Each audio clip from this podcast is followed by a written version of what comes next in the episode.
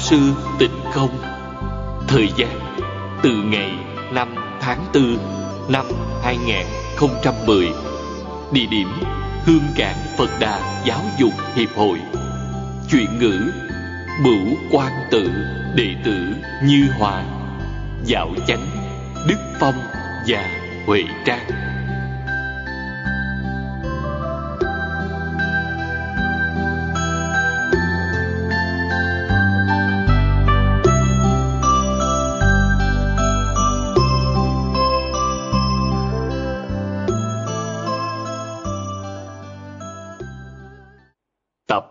21 Chư vị Pháp Sư, Chư vị đồng học, Xin hãy ngồi xuống. Xin xem Đại Thừa Vô Lượng Thọ Kinh Giải, Trang 19 Dòng thứ sáu, Đếm từ dưới lên. Xem câu này từ trang sau. Chúng ta đọc kinh văn. Linh minh, động triệt, trạm tịch, thường hằng, cô minh, lịch lịch, bình hách, hư không, linh quan độc diệu, huính thoát, căng trần. Nghĩa là linh minh, động triệt, trạm tịch, thường hằng, riêng sáng, dằn dặt, rạng ngời hư không linh quan, độc diệu, thoát sạch, can trần. Chúng ta xem tới chỗ này. Mấy câu này do cổ đại đức tán thán, miêu tả, tự tánh. Thật ra, chẳng có cách nào diễn tả tự tánh. Nói cách nào cũng chẳng trọn vẹn.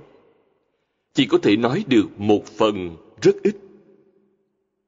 Tổng hợp cách nói của nhiều vị cổ đức, chúng ta có thể lãnh hội đôi chút.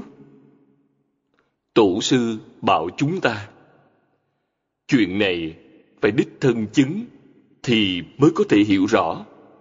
Đó gọi là như nhân ẩm thủy, lãnh noãn tự tri, nghĩa là như người uống nước nóng lạnh tự biết quý vị chưa chứng đắc. Nói kiểu nào? Dù là phật nói hay bồ tát nói, đối với quý vị cũng đều rất khó hiểu. Vì nó chẳng phải là cảnh giới của chúng ta. Trong đoạn này, cũng giảng rất rõ ràng. Đó chính là lý thể của dạng hữu trong vũ trụ. Tất cả hết thảy các pháp đều từ chỗ này biến hiện ra. Vì vậy, nó có thể sanh, có thể hiện. A la gia là có thể biến, tức là năng biến. Cái có thể sanh, có thể hiện sẽ nhất định là đã có A la gia. Nếu không có A la gia, sẽ chẳng thể có sanh, có hiện.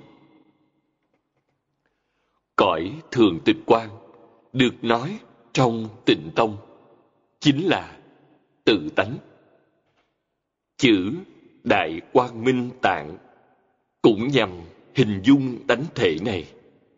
Nó chẳng phải là hiện tượng vật chất, mà cũng chẳng phải là hiện tượng tinh thần chẳng phải là hiện tượng vật chất nên năm căn mắt tai mũi lưỡi thân của chúng ta, chẳng có cách nào tiếp xúc nó.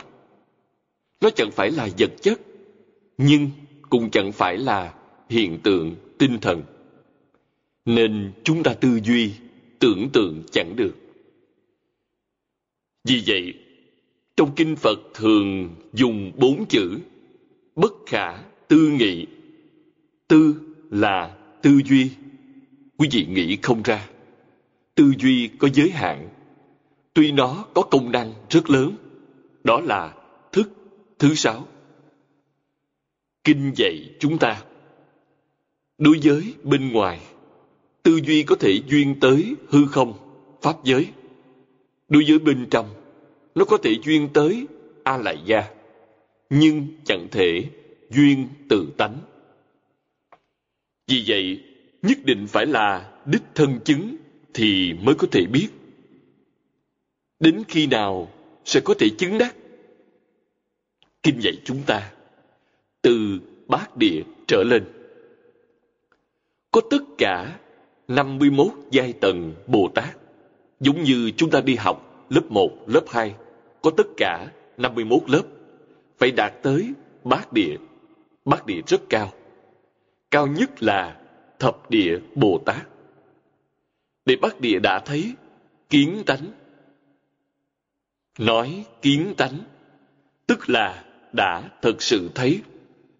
Nếu nói theo nghĩa rộng, sơ trụ trong viên giáo đã thấy rồi. Sau khi thấy, hãy còn có tập khí vô thị vô minh chưa đoạn. Tuy tập khí chẳng chướng ngại sự, tức là nói trong tự tánh, vốn sẵn đủ trí huệ, đức năng, tướng hảo, nó chẳng bị chướng ngại. Có thể nói, những điều này sau khi được thấu lộ, sẽ chẳng khác gì Phật quả rốt ráo. Đó là vũ trụ thuở tối sơ, được bắt nguồn như thế nào. Họ biết những điều ấy là do Thầy nói, chứ họ chưa đích thân chứng được. Đạt tới bát địa, sẽ đích thân chứng. Vì ấy chứng đắc, giống như Thầy đã giảng, chẳng khác nhau. Khi ấy là đích thân chứng đắc. Câu thứ hai Linh minh động triệt, trạm tịch thường hằng.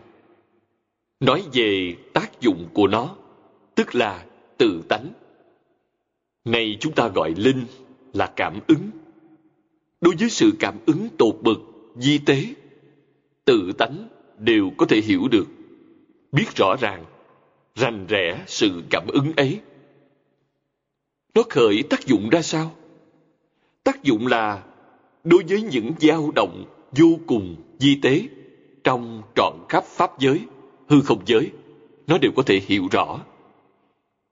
Các khoa học gia hiện thời cũng phát hiện. Họ nói, trong thế gian này không có vật chất. Tất cả hết thảy các hiện tượng đều là hiện tượng dao động. Các khoa học gia cận đại đã nói như vậy. Phật Pháp bảo khởi nguyên của vũ trụ là một hiện tượng dao động vô cùng di tế. Trong tu hoa nghiêm áo chỉ, vọng tận hoàng nguyên quán, hiền thủ quốc sư đã giảng rất rõ ràng. Trong sách ấy, ba đoạn đầu quả thật nhằm giải thích hai câu này. Từ nhất thể khởi nhị dụng. Nhị dụng là hiện tượng vật chất và hiện tượng tinh thần sanh khởi. Khi sanh khởi, tác dụng gồm ba điều. Thứ nhất là châu biến pháp giới, nghĩa là trọn khắp pháp giới. Động triệt là trọn khắp pháp giới. Linh minh động triệt là trọn khắp pháp giới, hư không giới, nó đều hoàn toàn biết. Nó có tác dụng ấy Hiện tượng vật chất cũng như vậy, mà hiện tượng tinh thần vẫn như vậy. Nói theo Phật Pháp, hiện tượng vật chất và hiện tượng tinh thần dung hợp với nhau. Tuy là hai thứ, nhưng chúng chẳng tách rời. Trong khi chúng ta học tập vấn đề này, dùng điện ảnh hiện thời để làm tỷ dụ, đặc biệt là TV. Vì trong hiện tại, gia đình nào cũng hầu như hàng ngày chẳng rời khỏi tivi. Tôi tỉ dụ màn hình như tự tánh.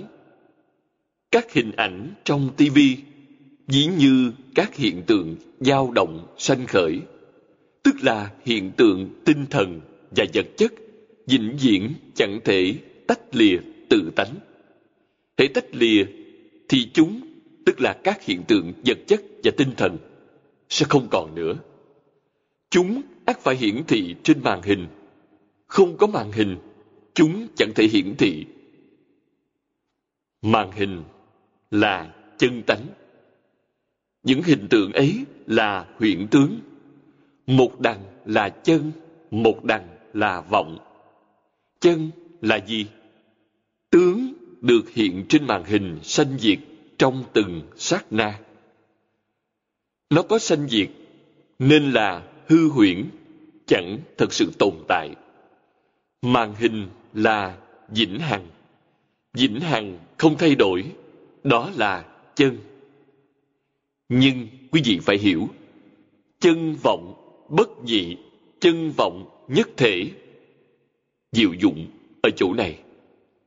Khi nó khởi ra tác dụng, thì sự dao động ấy đúng là trọn khắp pháp giới. Hai. Loại thứ hai là xuất sanh vô tận. Trong từ tánh có A Lại Gia. A Lại Gia là thức biến. A Lại Gia là cái thức năng biến, nghĩa là có thể biến. Hết thảy các hiện tượng là sở biến, tức là cái được biến hiện. Y báo và chánh báo trang nghiêm trong mười pháp giới là sở biến. Năng và sở bất nhị. Năng biến và sở biến là một, không hai. A lại gia ở đâu? A lại gia ở trong tướng phần. Trong kiến phần và tướng phần đều có, đều chẳng tách rời. Nghiệp tướng, chuyện tướng, cảnh giới tướng, tuy một mà ba, tuy ba mà một, quyết định chẳng thể độc lập. Vì thế gọi là hư huyễn. Huyễn tướng, mộng, huyễn, bọt, bóng. Bất luận dưới trạng thái nào, thể của chúng đều là trạm tịch thường hằng. Trạm là thanh tịnh, tịch là tịch diệt. Chúng ta dùng cương lãnh tu học trong tựa đề kinh này để nói sẽ dễ hiểu. Trạm là thanh tịnh, tịch là bình đẳng, thường hằng là vĩnh hằng, bất biến. Những chữ này nhằm miêu tả tự tánh và sự khởi tác dụng của tự tánh. Thể, tướng và dụng như Kinh Hoa Nghiêm đã giảng đều thuộc trong một câu này, tức là trạm tịch thường hằng. Vì vậy, câu này quả thật chẳng dễ hiểu cho lắm. Tiếp theo là cô minh lịch lịch, nghĩa là riêng sáng dằn dặt, cũng là hình dung. Cô tức là một mình, là chỉ có tự tánh. Thật sự chỉ có tự tánh là bất sanh, bất diệt, chẳng có đối lập, chẳng có tương đối. hay khởi linh tác dụng thì có tương đối. Quý vị thấy tinh thần và vật chất là tương đối. Tuy tương đối, chúng dung hợp với nhau. Trong tinh thần có vật chất, trong vật chất có tinh thần. Hôm qua, có một vị đồng học tìm được trên mạng Internet. Hôm nay đã làm thành DVD. Tối qua tôi có xem một chút. Hình như đoạn phim ấy dài 45 phút. Đó là báo cáo gần đây nhất của một nhà khoa học Mỹ đang khảo sát, nghiên cứu nhằm chứng tỏ nước có ký ức. Nếu sau khi phát hiện này được xác nhận trong vật lý học sẽ dấy lên một cuộc cách mạng rất lớn. Cách mạng gì vậy? Hiện thời, chúng ta nói khoáng vật chẳng phải là sinh vật. Nhưng nghiễm nhiên là trong ấy có thấy, nghe hay biết lại còn có ký ức. Có ký ức thì có thể báo thù hay không? Chúng ta xử tệ với nó nó có báo thù hay không? Nếu có báo thù, sẽ phiền lắm. Ngày nay, chúng ta phá hoại núi, sông, đại địa trên địa cầu, phá hoại chúng. Nếu chúng ghi nhận, sẽ báo thù, chúng nó sẽ báo thù bằng động đất, bằng thiên tai. Rất đáng sợ. Do vậy, trong kinh giáo, Đức Phật một mực dạy chúng ta hãy cung kính hết thảy. Trong Phật Pháp nói tới luân lý, luân lý là nói về quan hệ. Người thế gian chúng ta nói tới luân lý thì chỉ nói về quan hệ giữa con người. Ngũ luân là quan hệ cha con, quan hệ vợ chồng, quan hệ vua tôi, quan hệ anh em, quan hệ bằng hữu. Nói tới những mối quan hệ này.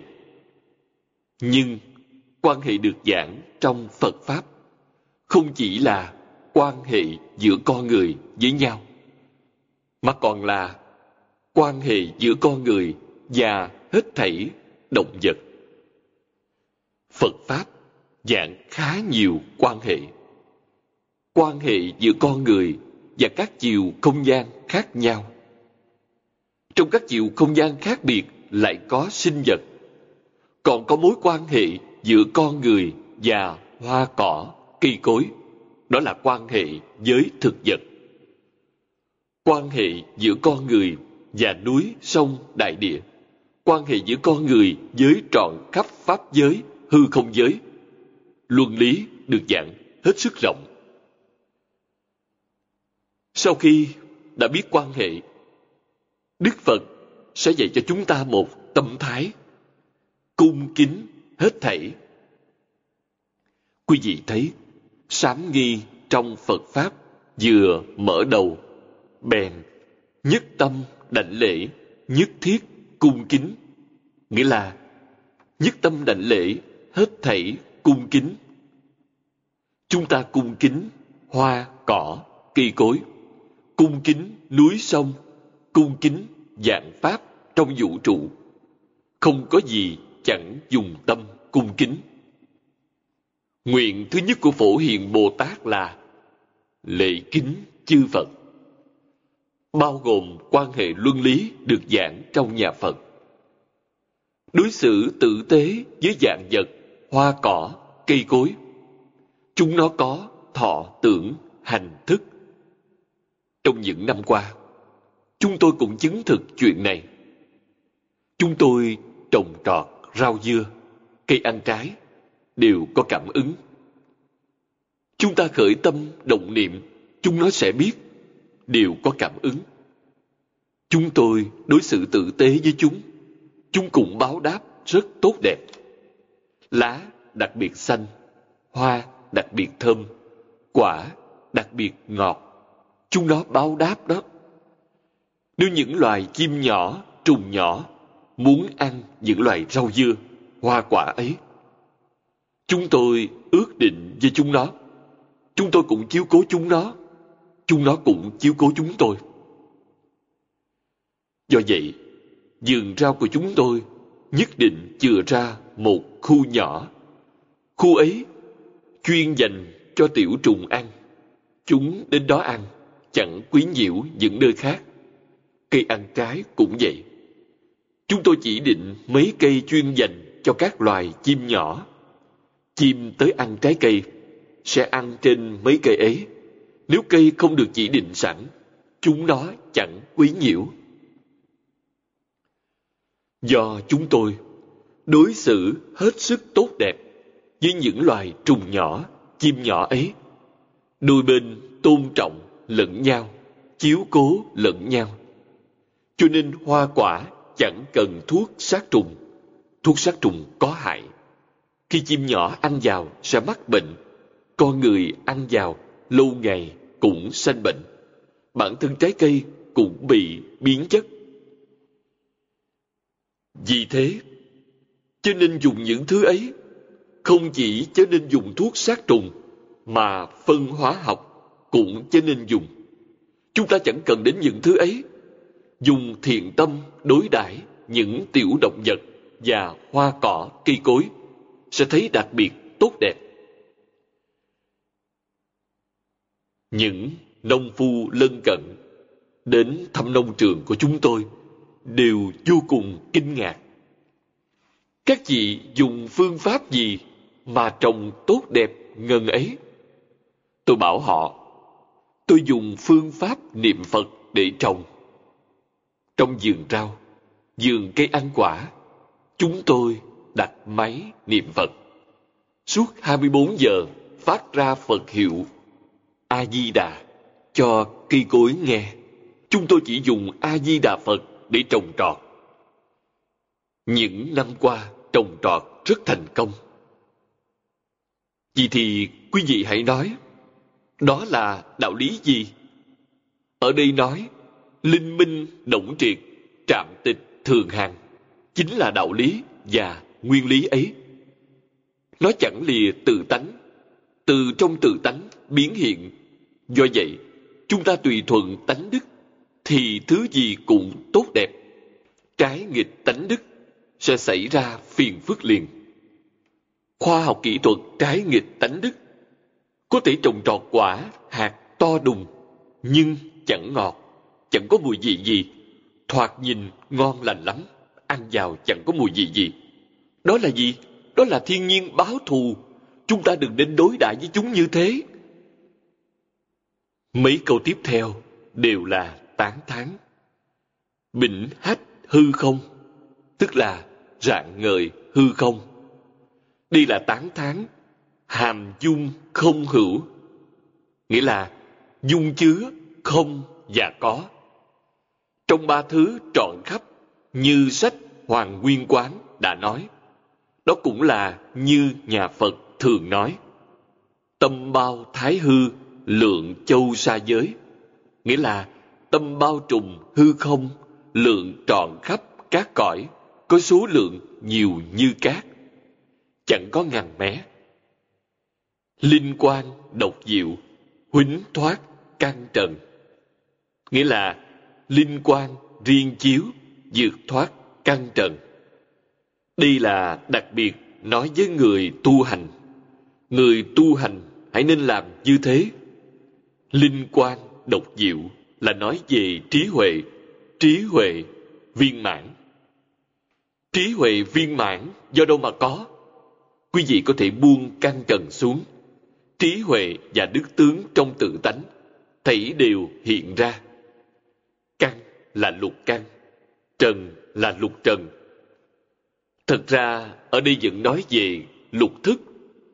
Nói cách khác, chớ nên chấp tướng căn và trần là hiện tướng vật chất lục thức trong căn trần bao gồm thức, căn, trần thức hợp thành 18 giới. Thức là hiện tượng tâm lý. Hiện tượng vật chất và hiện tượng tâm lý thảy đều phải buông xuống. Vì sao? Chúng là giả. Linh quan độc diệu là chân. Linh quan độc diệu là trí huệ bát nhã sẵn có trong tự tánh. Dạng đức, dạng năng. Trong Kinh Hoa Nghiêm, Đức Phật đã dạy hết thảy chúng sanh đều có trí huệ và đức tướng của Như Lai. Chữ linh quan chỉ điều ấy. Chỉ cần quý vị buông phân biệt, chấp trước xuống, nó sẽ hiện hiện. Cố liên trì đại sư tán viết.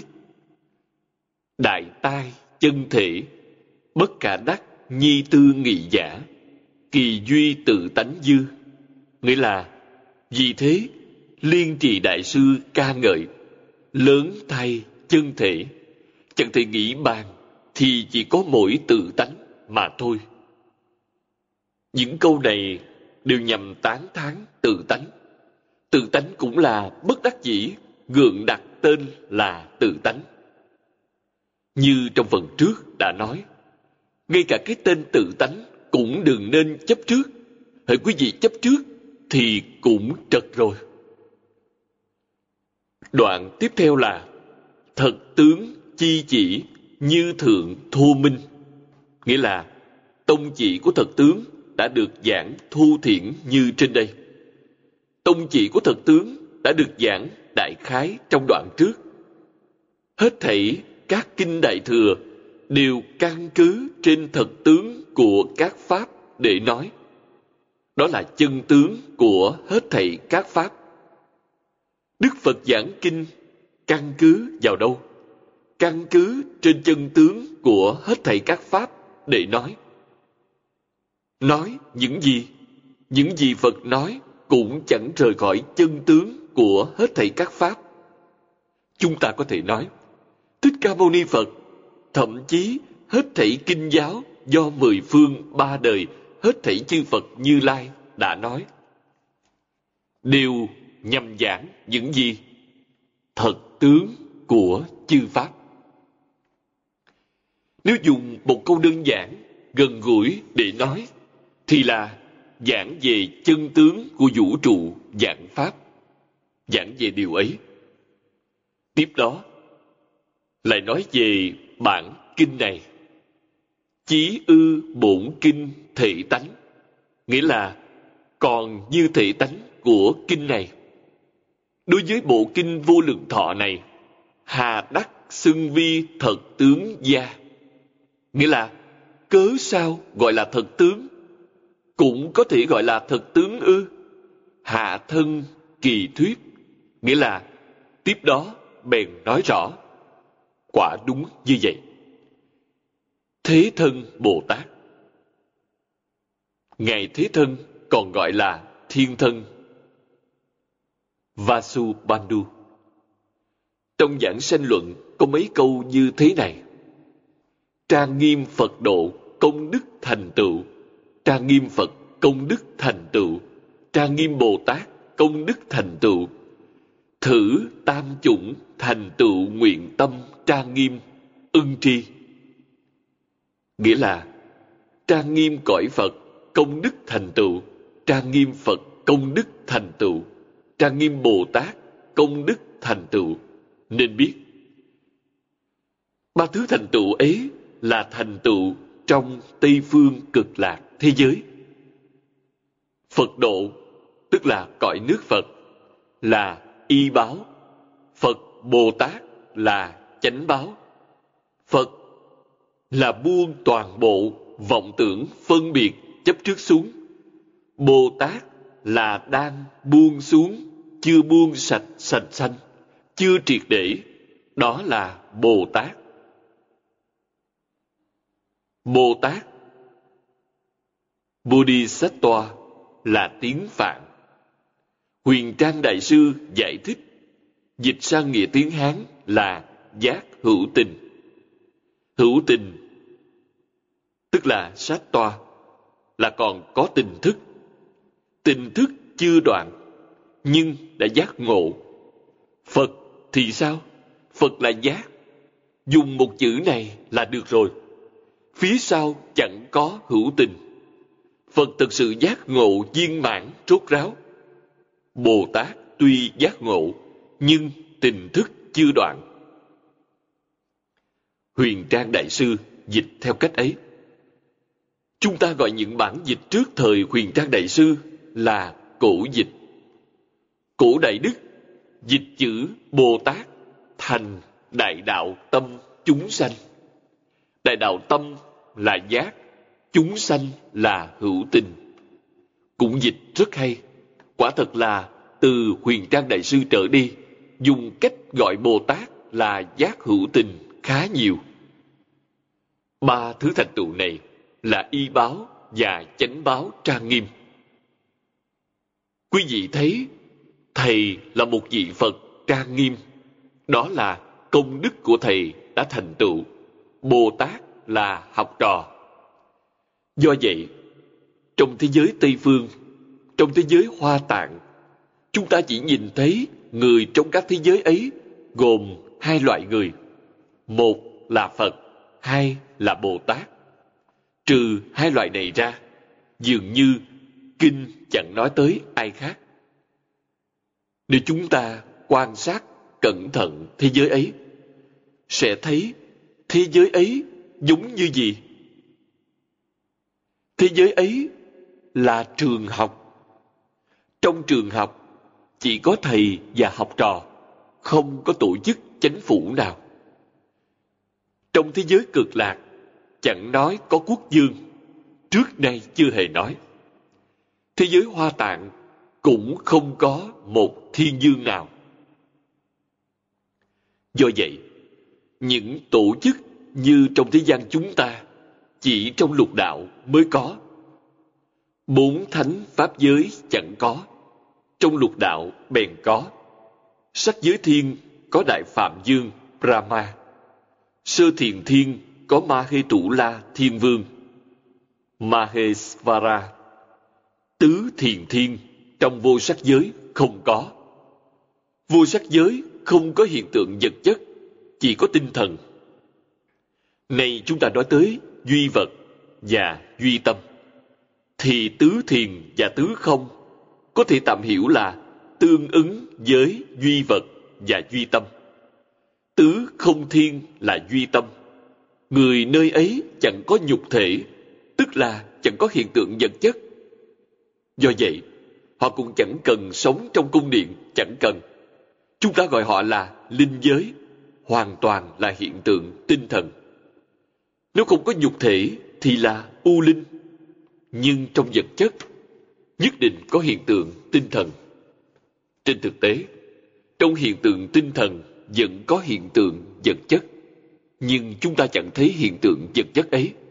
Phật, Bồ Tát thấy được, A-la-hán cũng thấy được.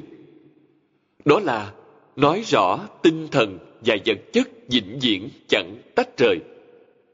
Trong sắc có hiện sắc và bất hiện sắc.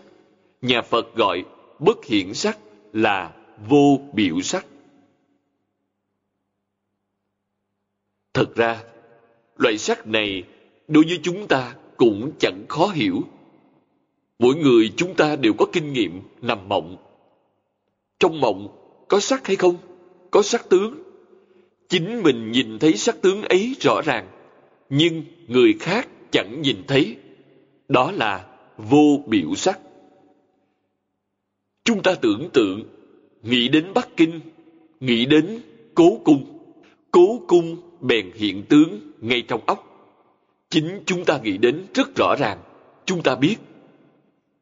Nhưng khi ta nghĩ, người khác chẳng biết.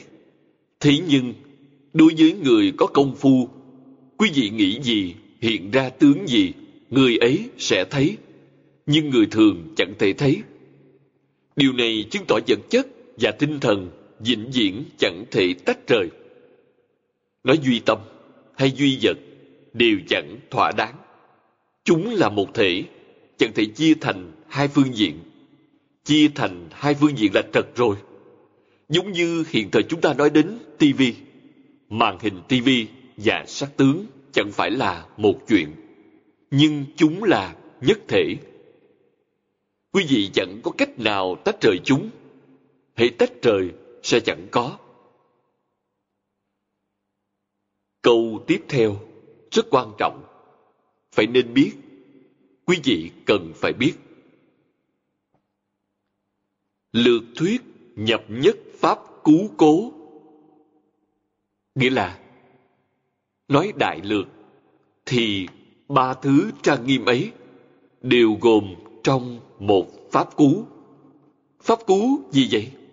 Tiếp đó, sách có giải thích nhất pháp cú giả dị thanh tịnh cú nghĩa là một pháp cú là thanh tịnh cú thanh tịnh cú tức là câu thanh tịnh là gì thanh tịnh cú giả vì chân thật trí huệ vô vi pháp thân cố nghĩa là thanh tịnh cú là pháp thân vô vi trí huệ chân thật. Nói rõ ràng, trí huệ chân thật vốn trọn đủ trong tự tánh của chúng ta. Đó cũng là như trong kinh giáo. Đức Phật thường nói, kiến, văn, giác, tri. Có thể thấy, có thể nghe, có thể cảm nhận, có thể biết. Đã thế, trong kiến văn giác tri, chắc chắn chẳng nảy sanh sai lầm. Vì sao? Nó là tánh đức, là trí huệ chân thật. Khi giác ngộ, người ấy chẳng lấy thân này làm thân. Thân này là sắc thân, là nhục thân. Người ấy chẳng coi cái thân này làm thân, tức là chân thật. Biết thân này là giả, nên lấy Pháp làm thân. Pháp là gì? Toàn thể vũ trụ.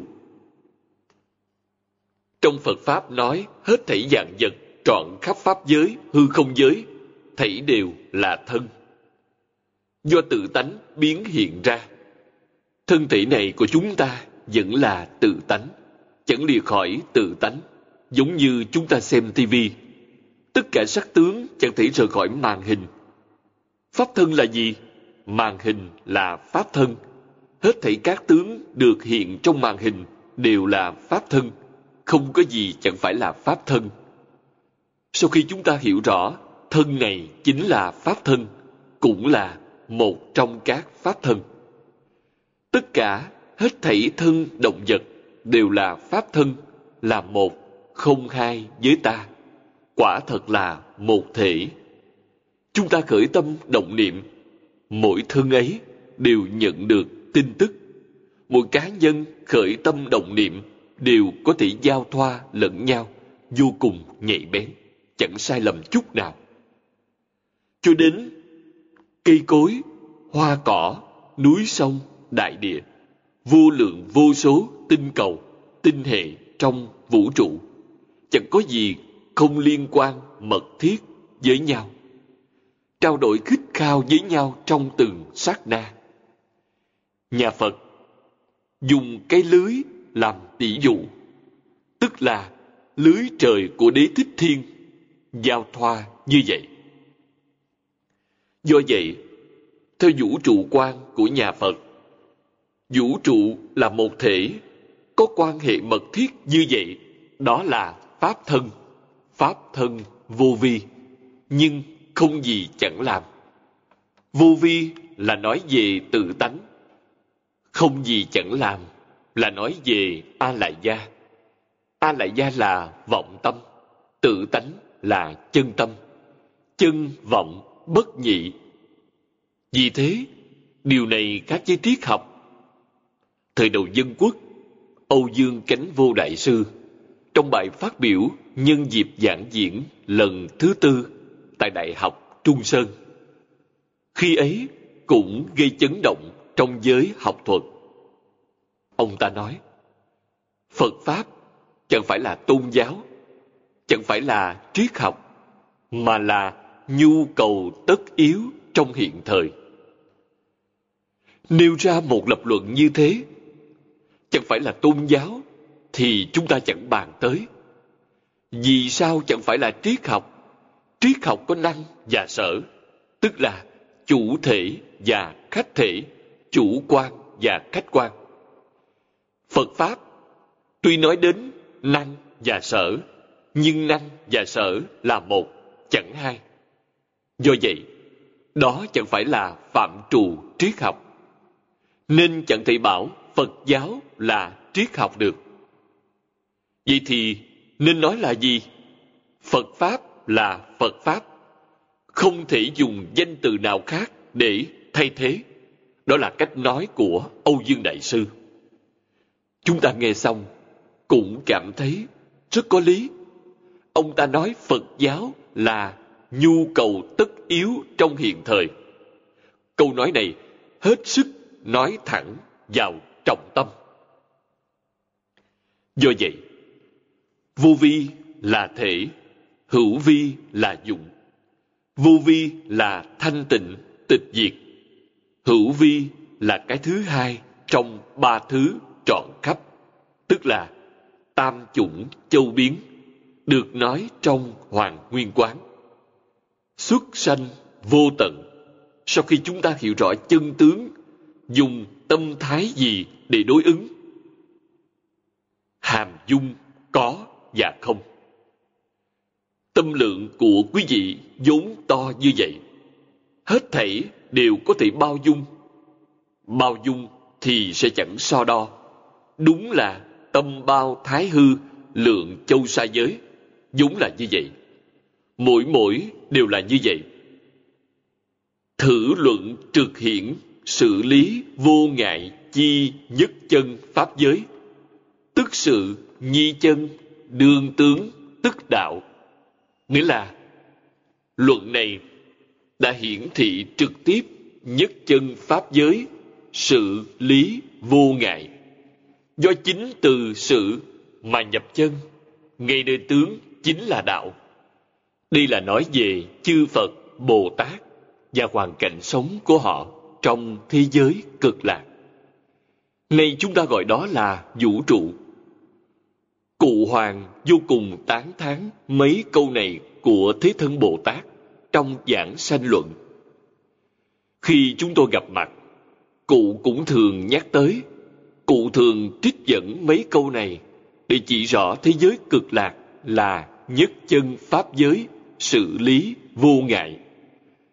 Tức sự nhi chân. Sự là tướng, chân là tánh tánh tướng bất nhị, tánh tướng như một.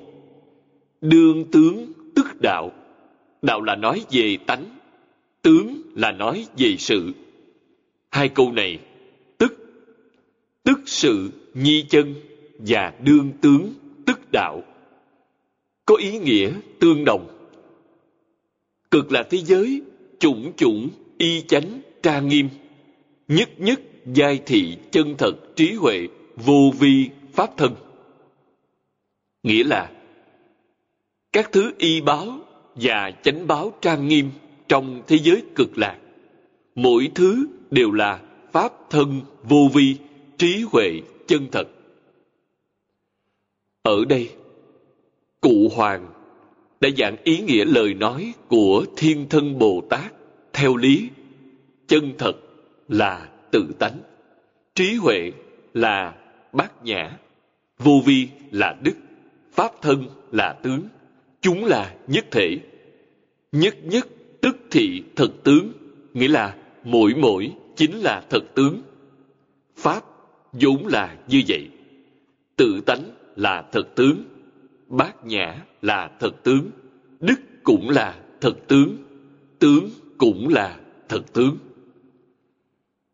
Cố vân bổn kinh dĩ thật tướng vi thể giả, nghĩa là vì thế nói kinh này lấy thật tướng làm thể vậy đây là nói theo vãng sanh luận của thiên thân bồ tát. Tiếp theo đó, minh cừ am đại sư viết, quỳnh lâm ngọc chiểu. Nghĩa là cừ am đại sư đời minh nói, rừng quỳnh, ao ngọc, quỳnh lâm là kỳ báu trong thế giới tây phương, ngọc Diễu là ao sen. Trong đại bổn lẫn tiểu bổn, chúng ta đều thấy điều này. Trực hiện ư tâm nguyên, nghĩa là hiển hiện trực tiếp nguồn tâm. Tâm nguyên là tự tánh, thọ lượng quang minh, toàn chương ư tự tánh. Nghĩa là thọ lượng quang minh phô bày trọn vẹn tự tánh. Thọ lượng là đức, quang minh là trí. Phô bày trọn vẹn tự tánh.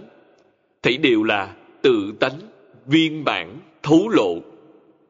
Chúng ta thường nói là tự tánh phóng quang quang minh biến chiếu. Nghĩa là tự tánh tỏa ánh sáng, quang minh chiếu khắp. Chính là nói đến ý nghĩa này chương là chương hiển, tức là phô bày rõ rệt. Trong bộ viên trung sao, u khê đại sư cũng nói đến ý nghĩa này giống như vậy. Quỳnh lâm, ngọc chiểu thọ lượng, quang minh, cố nhất thiết chư pháp, chi tướng giả, nhiên tắc trực hiển, ư tâm nguyên, toàn chương ư tự tánh, cố hà tướng chi khả, đắc tai nghĩa là, rừng quỳnh ao ngọc, thọ lượng, quang minh vốn là tướng của hết thảy các pháp, nên chúng đã hiển lộ trực tiếp nguồn tâm, phô bày trọn vẹn tự tánh, thì có tướng nào để đạt được? Tướng chính là phi tướng. Phi tướng chính là tướng. Đó là giáo pháp đại thừa đến chung cực nhập pháp môn bất nhị. Nhập pháp môn bất nhị tức là như Đức Phật thường chỉ dạy chúng ta. Chớ khởi tâm, đừng động niệm, chẳng phân biệt, chẳng chấp trước. Quý vị sẽ khế nhập. Làm được chẳng phân biệt, chẳng chấp trước thì vẫn chưa được, vẫn chưa nhập pháp môn bất nhị.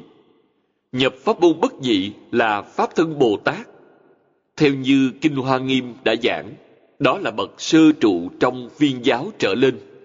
Buông phân biệt chấp trước xuống, nhưng còn có khởi tâm đồng niệm. Quý vị vẫn chưa thoát khỏi mười pháp giới, chưa ra khỏi mười pháp giới, quý vị sẽ chẳng có cách nào khế nhập cảnh giới bất nhị. Đó là một giới hạn rất lớn, là ranh giới giữa phàm và thánh. Vượt thoát mười pháp giới, bèn minh tâm kiến tánh. Chúng ta thường nói là thành Phật. Cư sĩ Giang Vị Nông, chú giải Kinh Kim Cang. Trong bộ Kim Cang Kinh giảng nghĩa của chính ông, đã giảng về chư Phật Như Lai. Quý vị thấy, ông giải thích chữ chư Phật chẳng phải là nhiều vị Phật, mà chư Phật là 42 tầng cấp, tức thập trụ. Những địa vị ấy đều thuộc viên giáo. Ngoài thập trụ ra còn có thập hạnh, thập hồi hướng, thập địa đẳng giác, diệu giác. Ông ta giải thích chư Phật Như Lai là 42 địa vị chư Phật Như Lai. Minh tâm kiến tánh bèn thành Phật. Minh tâm kiến tánh là đã buông khởi tâm động niệm xuống, chẳng khởi tâm, chẳng động niệm, đương nhiên chẳng có phân biệt chấp trước. Trong cảnh giới này, vì sao còn có 42 tầng cấp? Không khởi tâm, không động niệm, cớ sao vẫn còn có tầng cấp? Có tầng cấp thì chẳng phải là có khởi tâm động niệm ư? Chẳng khởi tâm, chẳng động niệm. Đức Phật nói, có 42 tầng cấp. Chúng ta có thể hiểu, 42 tầng cấp ấy chẳng thể nói là có, mà cũng chẳng thể nói là không có. Chẳng phải có, chẳng phải không. Nếu quý vị nói có, thì do chẳng khởi tâm động niệm, lấy đâu ra 42 tầng cấp? Quý vị nói chúng là không có, thì họ tức là các vị Pháp thân Bồ Tát, chưa đoạn tập khí vô minh. Không khởi tâm, không động niệm là đoạn vô minh. Vô minh đã đoạn rồi, nhưng còn có tập khí vô minh. Tập khí vô minh có dày hay mỏng khác nhau, nên vừa mới đoạn vô minh, tập khí còn rất nồng. Sau đó, cảnh giới càng cao lên, tập khí vô minh càng nhạt bớt. Chữ tập khí cũng chẳng dễ hiểu, nên cổ đức dùng bình rượu để làm tỷ dụ. Tỷ dụ này rất hay. Bình đựng đầy rượu, đổ sạch đi, đổ hết, lau chùi sạch bóng bên trong. Một giọt cũng chẳng còn. Thật sự chẳng có chút rượu nào. Nhưng vẫn ngửi thấy mùi rượu. Đó gọi là tập khí. Mùi gì ấy không lau mất được, nhưng nó cũng chẳng trở ngại sự. Quý vị đem thứ khác đựng trong đó, cũng chẳng ngại sự. Tập khí ấy, sau một thời gian lâu dài, sẽ tự nhiên chẳng còn. Do vậy, trong cõi thật báo, họ dụng công đoạn tập khí ấy, chẳng có cách nào khác nên gọi là vô công dụng đạo. Trong ấy, chứ nên có một chút ý niệm nào. Hãy quý vị khởi niệm sẽ đọa lạc, vậy là không được rồi. Vì thế, người ấy chắc chắn chẳng khởi tâm, không động niệm. Khi ấy phiền não đã đoạn hết, chẳng cần phải dụng công đoạn phiền não. Lúc đó, tâm từ bi, trong tự tánh, hiện tiền. Kẻ ấy đã đạt được chân thành, thanh tịnh, bình đẳng, chánh giác, từ bi trong tự tánh. Các tánh đức xuất hiện, người ấy và hết thảy chúng sanh trong trọn pháp giới, hư không giới sanh khởi sự cảm ứng đạo giao. Chúng sanh có cảm, người ấy bèn ứng. Hàng sơ trụ Bồ Tát trong viên giáo có năng lực này, nên dùng thân Phật để độ, bèn hiện thân Phật để nói Pháp. Như trong phẩm Quán Thế Âm Phổ Môn của Kinh Pháp Hoa đã nói về 32 ứng thân của Quán Thế Âm Bồ Tát. Nên dùng thân gì để độ được, bèn hiện thân ấy.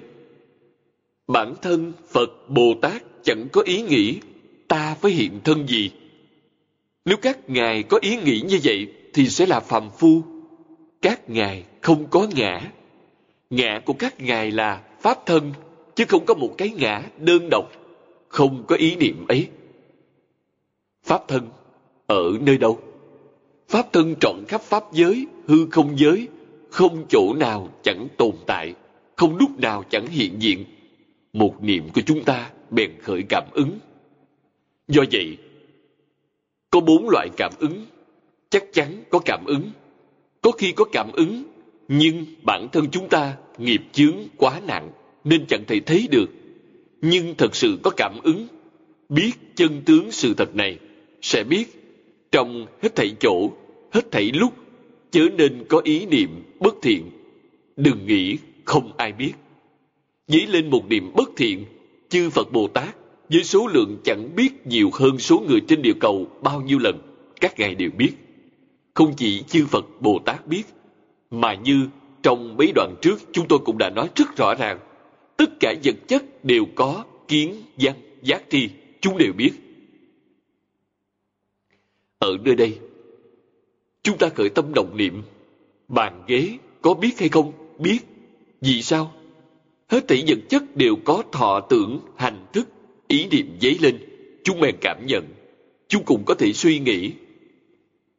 Trong sách Hoàng Nguyên Quán đã giảng chuyện này rất rõ ràng, rất minh bạch. Nhỏ đến mức độ nào? Nhà Phật nói, vi trần. Ba thứ châu biến, tức là trọn khắp, trong Hoàng Nguyên Quán, đều lấy một vi trần làm tỷ dụ. Một hạt vi trần nhục nhãn chẳng thể thấy. Khoa học hiện thời gọi nó là nguyên tử, điện tử, hạt cơ bản. Năng lượng của một hạt vi trần như thế trọn khắp pháp giới. Sau khi mê, năng lượng ấy biến thành thọ tưởng hành thức. Trong tự tánh, nó được gọi là kiến văn giác tri.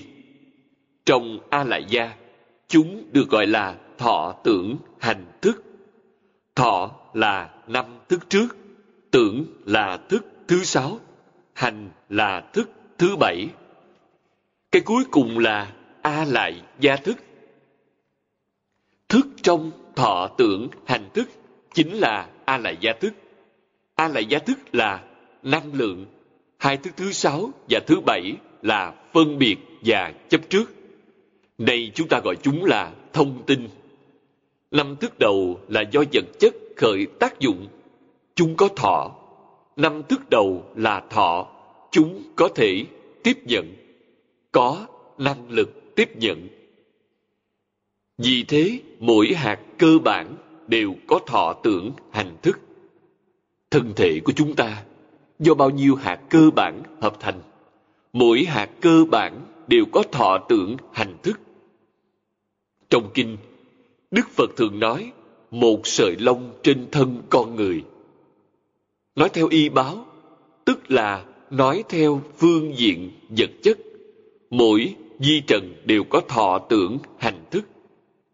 Vì thế, các nhà khoa học hiện thời dùng nước làm thí nghiệm, nhận thấy nước có thể thấy, nghe, hiểu được ý nghĩ của con người. Nó có cảm nhận có thọ tưởng hành. Hiện thời, họ còn thí nghiệm thấy nó có ký ức. Ký ức ấy là thức. A là gia thức, chứa đựng chủng tử. Ký ức ấy chính là thức khởi tác dụng. Nó có toàn bộ thọ tưởng hành thức, thảy đều trọn đủ. Đây chính là nói trong vật chất có đủ tâm pháp. Nhà Phật nói ngũ uẩn thì sắc là hiện tượng vật chất. Thọ tưởng hành thức là hiện tượng tâm lý. Bất luận trong vật thể nào cũng đều có. Nhưng quý vị chẳng nhận biết. Vì thế, Phật Pháp quả thật là phi thường. Tới khi nào mới có thể nhận biết hiện tượng này? Nói thông thường thì là khi đã đại triệt, đại ngộ, minh tâm, kiến tánh, sẽ trông thấy hiện tượng này. Triệt để hiểu rõ, trông thấy duyên khởi của vũ trụ. Duyên khởi của vũ trụ là lúc nào? Ngay trong lúc này, chẳng có quá khứ lẫn vị lai, mà là một niệm ngay trong lúc này. Thời gian và không gian là giả, là ảo giác. Trong Phật Pháp, thời gian và không gian được gọi là bất tương ứng hành pháp. Nói theo cách bây giờ, bất tương ứng hành pháp là khái niệm trừu tượng không có sự thật. Tức là duyên khởi vũ trụ là ngay lập tức. Hai câu kế tiếp là Thử chánh vô tướng bất tướng Nghĩa là Đó chính là vô tướng mà chẳng phải là không có tướng. Vô tướng nhưng chẳng phải là không có tướng. Câu này có ý nghĩa như vậy. Tướng nhi vô tướng chi chánh thể. Nghĩa là cái chánh thể tuy có tướng nhưng là vô tướng. Đó là thật tướng. Điều này nêu rõ, Đức Phật nói, Kinh Vô Lượng Thọ cũng là dựa trên thật tướng để nói. Cái ngô nhân tâm tánh, lượng đồng pháp giới, linh minh động triệt, trạm tịch thường hằng, thụ cùng tam tế, hoành biến thập phương, cực lạc quốc độ, phi tại tâm ngoại, bách giới, thiên như, giai ngã, bổn cụ. Nghĩa là, ấy là gì tâm tánh của chúng ta lượng bằng pháp giới, linh minh động triệt, trạm tịch thường hằng, theo chiều dọc cùng tận ba đời, theo chiều ngang trọn khắp mười phương. Cõi nước cực lạc chẳng phải ở ngoài tâm, bách giới thiên như ta đều sẵn đủ. Đây là chân tướng sự thật. Tâm tánh của chúng ta lượng đồng pháp giới. Pháp giới tức là vũ trụ, không có ngàn mé. Vì sao? Tâm tánh không có ngàn mé. Cổ nhân Trung Quốc đã nói hai câu kỳ đại, vô ngoại, kỳ tiểu, vô nội. Nghĩa là không có gì lớn mà ra ngoài được, không có gì nhỏ nhoi, chẳng gồm trong. Đó là người Trung Quốc miêu tả tâm tánh. Do vậy, tôi nói tổ tiên của chúng ta là Phật, Bồ Tát, Tái Lai, tuyệt đối chẳng phải là giả. Họ nói hoàn toàn giống như Phật. Quý vị, hãy suy nghĩ hai câu nói ấy. Kỳ đại vô ngoại, kỳ tiểu vô nội. Quyết định chẳng có ngàn mé. Quý vị tìm ngàn mé chẳng ra. Các nhà khoa học và vật lý học hiện thời bảo vũ trụ mênh mông chẳng có cái gì to lớn vượt ra khỏi nó. Lượng tử lực học nói về kỳ tiểu vô nội nghiên cứu hai cực đoan này nghiên cứu cách nào đi nữa vẫn chẳng có cách nào vượt khỏi những gì kinh điển đã nói. Vì sao? Nhờ vào các máy móc, nhờ vào toán học, đều chẳng có cách nào, đều là còn có giới hạn. Vì sao đức phật biết? Đức phật chứng đắc bằng thiền định, khởi tâm động niệm phân biệt chấp trước, ngài thảy đều buông xuống. Sau khi buông xuống, chân tướng ấy bèn rõ ràng hiện tiền. Sau đó mới hiểu khởi tâm động niệm là vô thị vô minh phiền não. Dùng từ ngữ này rất hay. Vô thị vô minh phiền não nó chẳng có khởi đầu. Vì sao? Nhất niệm đó là nhất niệm vô minh. Chúng ta bị phiền phức vì sau một niệm lại có một niệm khác tiếp nối? Sanh ra tướng tương tục tức là tướng tiếp nối. Nếu nhất niệm là giác ngộ, tướng tương tục sẽ chẳng sanh, ngay lập tức thường tịch quan hiện tiền. Do vậy, vấn đề chẳng có trước hay sau, quả thật là đương hạ nhất niệm, nghĩa là một niệm ngay trong hiện tại. Quý vị chẳng nắm bắt niệm ấy được, nó quá nhanh. Trong một giây có bao nhiêu niệm? Nếu khẩy ngón tay năm lần trong một giây sẽ là một ngàn sáu trăm triệu. Làm sao quý vị có thể nắm bắt được? Do nó là giả, chẳng phải là thật. Nên chẳng cần phải quan tâm. Hãy bận tâm là trật rồi. Bận tâm sẽ sanh phiền não. Quý vị bèn đọa vào, vô minh. Hết thảy đều buông xuống là đúng. Chân tâm sẽ hiện tiền. Trong chân tâm có vô lượng trí huệ, vô lượng đức năng. Nhà Phật gọi những điều ấy là công đức. Vô lượng công đức trang nghiêm. Trang nghiêm là tướng hảo. Vì thế lượng đồng Pháp giới. Pháp giới Nói theo những cái nhỏ nhoi thì chẳng điều nhỏ nhặt nào không bao gồm. Nhà Phật nói trong vi trần có thế giới. Trong vi trần có thế giới, nhưng vi trần chẳng phình to. Thế giới chẳng trút nhỏ, chúng bình đẳng như nhau. Phổ Hiền Bồ Tát có thể tiến nhập thế giới trong một vi trần để lễ Phật, cúng dường, nghe kinh. Phổ Hiền Bồ Tát có năng lực ấy. Vì sao Phổ Hiền Bồ Tát có năng lực ấy? Phổ Hiền Bồ Tát trở về tự tánh. Bởi lẽ, mỗi nguyện trong mười đại nguyện dương của Ngài đều tương ứng viên mãn với tự tánh.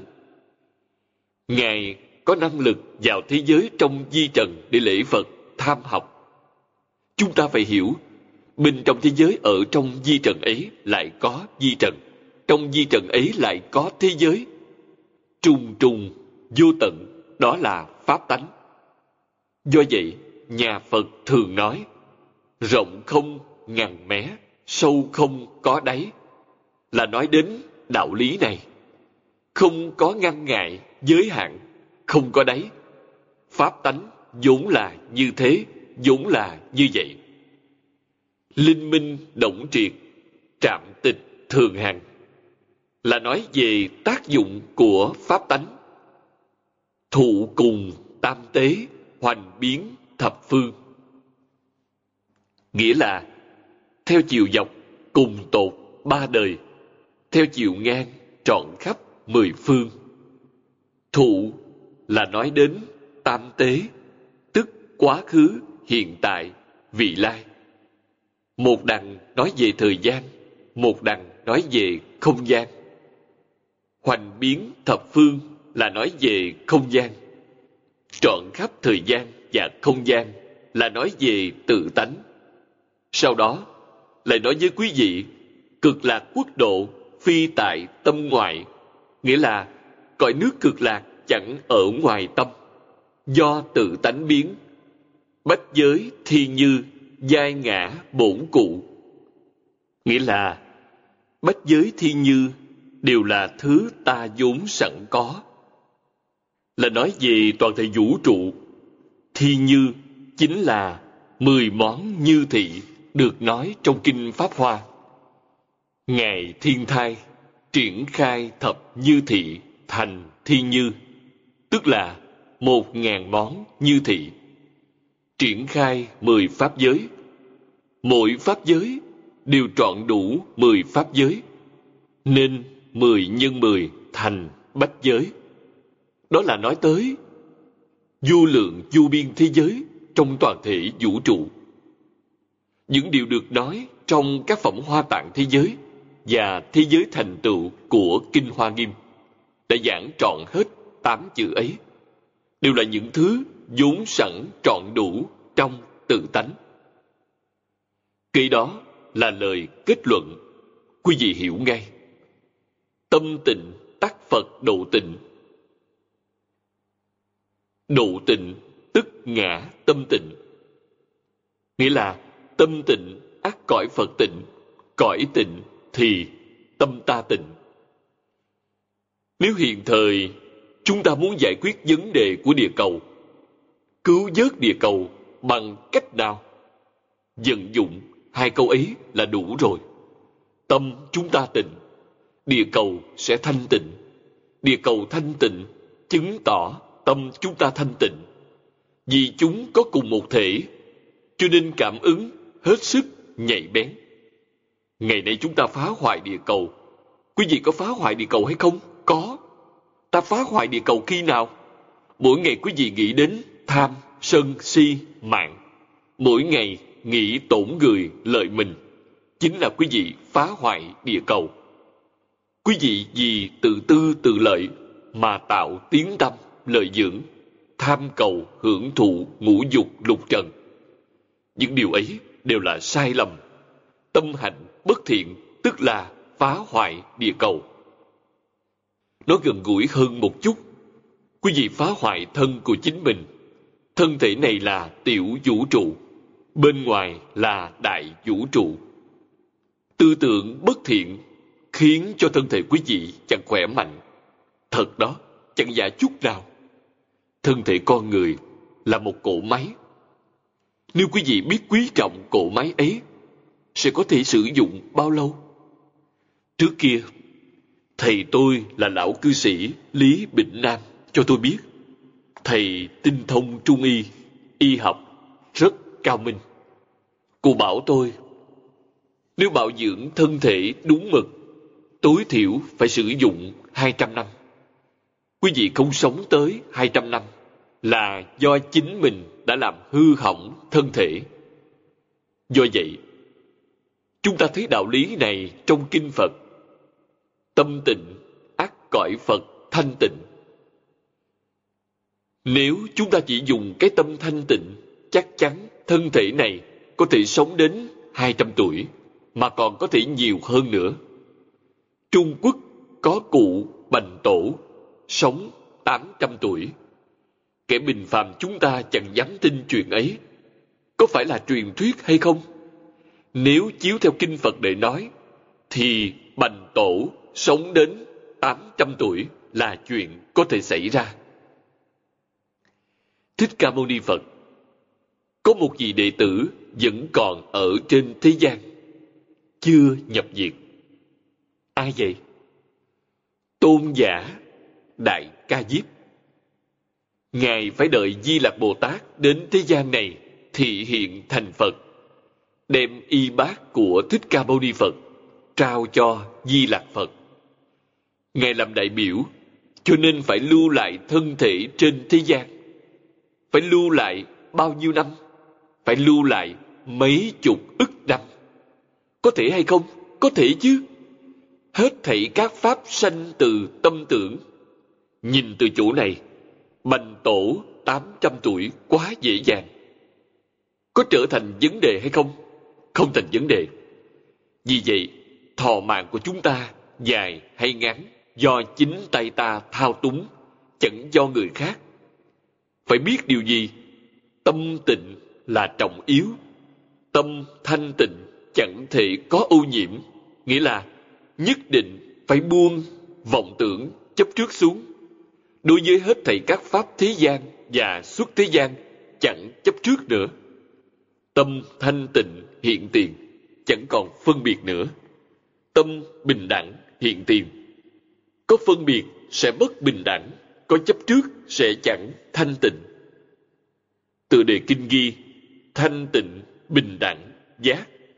Thật sự đạt tới thanh tịnh bình đẳng giác sẽ tự nhiên khai ngộ.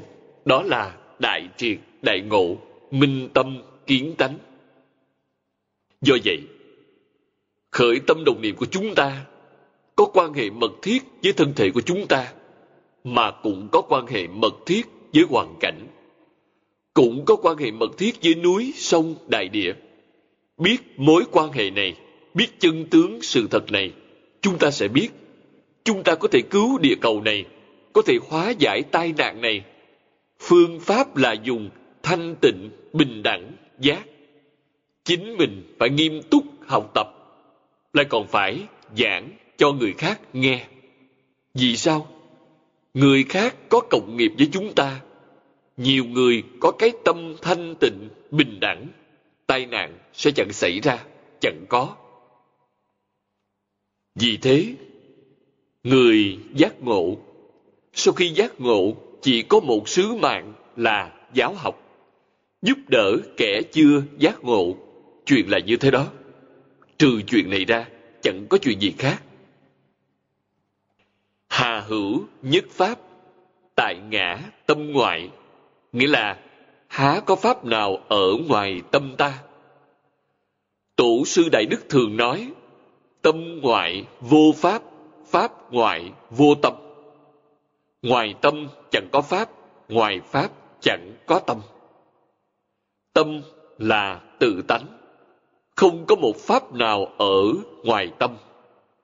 Bổn kinh sở thuyên, trực hiển bổn tâm, toàn chương tự tánh, đương tướng tức đạo, vô phi thật tướng.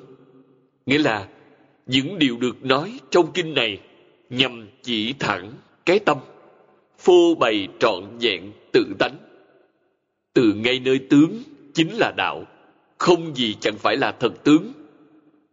Mấy câu nói này rất hay. Đức Phật nói kinh vô lượng thọ, nói ra bộ kinh này. Các vị tổ sư Đại Đức thuở xưa đã giới thiệu cho chúng ta biết. Thuở Đức Thế Tôn tại thế. Ngài đã nhiều lần tuyên giảng bộ kinh này. Hết thảy các kinh chỉ được Đức Phật giảng một lần, chẳng giảng lần thứ hai. Chỉ mình kinh vô lượng thọ được giảng rất nhiều lần. Những dấu vết hiện thời cho thấy tối thiểu kinh này được giảng ba lần. Nhưng kinh vô lượng thọ từ đời Hán tới đời Tống trong 800 năm ấy tổng cộng được phiên dịch 12 lần, tức là vốn có 12 bản dịch. Rất đáng tiếc, trong 12 bản dịch ấy, có 7 bản bị thất truyền. Trong mục lục của Đại Tạng Kinh thì có ghi tựa đề những bản dịch ấy, nhưng kinh không còn. Thất truyền bảy loại, còn giữ được năm loại. Năm loại ấy trong Đại Tạng Kinh đều có. Năm bản ấy sai khác rất lớn. Nếu là bản gốc chỉ có một, chẳng thể nào có sai biệt lớn như vậy, mà phải là như thường nói, đại đồng tiểu dị. Quý vị nói, Kinh Kim Cang có sáu bản dịch khác nhau. Quý vị hãy xem kỹ trong Đại Tạng Kinh. Sáu bản ấy đại đồng tiểu dị. Trong Kinh Vô Lượng Thọ, phần quan trọng nhất là bổ nguyện tức là lời phát nguyện của a di đà phật. Hiện thời trong năm bản ấy có hai bản ghi 48 nguyện có hai bản ghi 24 nguyện. Bản dịch đời tống là bản cuối cùng ghi 36 nguyện. Khi phiên dịch chắc chắn không thể nào có sai lầm được do vậy cổ đại đức dựa vào điều này mà phán đoán Tối thiểu, Đức Phật cũng giảng ba lần. Tuy bảy bản thất truyền chẳng thấy, nhưng điều này đã chứng tỏ kinh này được tuyên giảng nhiều lần. Tuyên giảng nhiều lần, nhất định có dụng ý. Đó là pháp môn này quá trọng yếu. Pháp môn này thật sự lợi ích chúng sanh. Cũng có thể nói là trong hết thảy các kinh do Đức Thế Tôn đã nói trong 49 năm. Kinh này trọng yếu nhất Do vậy, lão nhân gia tuyên giảng nhiều lần. Chúng ta phải hiểu, đương tương tức đạo, vô phi thật tướng là cảnh giới gì? Sơ trụ trong viên giáo hay sơ địa trong biệt giáo? Bèn nhập cảnh giới này. Tướng là gì? Hiện tượng. Từ ngay nơi hiện tượng tức là hình tướng được hiện ấy chúng ta hiểu tự tánh, tướng do tự tánh biến. Cổ nhân nói, dùng vàng làm đồ vật, món nào cũng đều là vàng. Thấy các món đồ liền biết chúng là vàng. Vàng và đồ vật chẳng thể tách rời. Tánh ở nơi đâu? Chúng ta đọc ngữ lục của Thiền Tông. Tuy đọc không hiểu, Nhưng thấy lão hòa thượng trắc nghiệm học trò. Xem trò khai ngộ là ngộ như thế nào, làm như thế nào. Thuận tay lấy một thứ gì đó để so sánh, ấn chứng, chẳng sai. Trò thật sự giác ngộ. Chẳng lấy vật gì, duỗi một ngón tay cũng được. Từ ngay nơi tướng chính là đạo. Thầy bèn ấn chứng cho trò. Người này thật sự khai ngộ, thật sự khế nhập, đó là hiện tiền. Chẳng rời khỏi khoảnh khắc trong hiện tại, không gì chẳng phải là thật tướng. Thật sự ngộ nhập, tâm thái hoàn toàn khác biệt, chẳng có phiền não. Thưa quý vị, đoạn vô minh phiền não thì mới kiến tánh. Chẳng đoạn sẽ chẳng thể kiến tánh. Đoạn vô minh phiền não, quý vị liền biết phân biệt lẫn chấp trước đều chẳng có. Từ vô minh sanh ra phân biệt, từ phân biệt sanh ra chấp trước. Khi đã đoạn cội rễ, toàn bộ cành lá chẳng còn. Sanh ra gì? Sanh ra trí huệ. Trí huệ viên mãn. Kẻ thật sự kiến tánh. Bất luận hỏi kẻ ấy vấn đề gì, người ấy đều có thể nói rõ ràng, rành rẽ. Người ấy chẳng học, mà chẳng cần phải học. Vì sao? Chẳng lìa tự tánh, trí huệ thần thông, đạo lực hiện tiền, viên mãn. Hễ khai ngộ sẽ bình đẳng với thầy. Thầy bảo trò, nhữ như thị, ngã diệt như thị. Nghĩa là, ông như thế mà ta cũng như thế. Bình đẳng. Tánh đức hoàn toàn lưu lộ, chẳng có tăng giảm. Vì thế, kim Phật giống như cổ Phật tái lai. Thanh Lương Đại Sư khi giảng tựa đề kinh Tứ Thập Hoa Nghiêm đã nói một câu Thích Ca Mâu Ni Phật giảng kinh thuyết pháp trong 49 năm. Hết thảy các kinh mà Ngài đã nói đều do cổ Phật đã nói. Phật Thích Ca chẳng nói kinh nhiều hơn cổ Phật một chữ. Chúng ta có thể tin tưởng điều này hay không? Trước Đức Phật Thích Ca chẳng nghe nói tới một vị nào.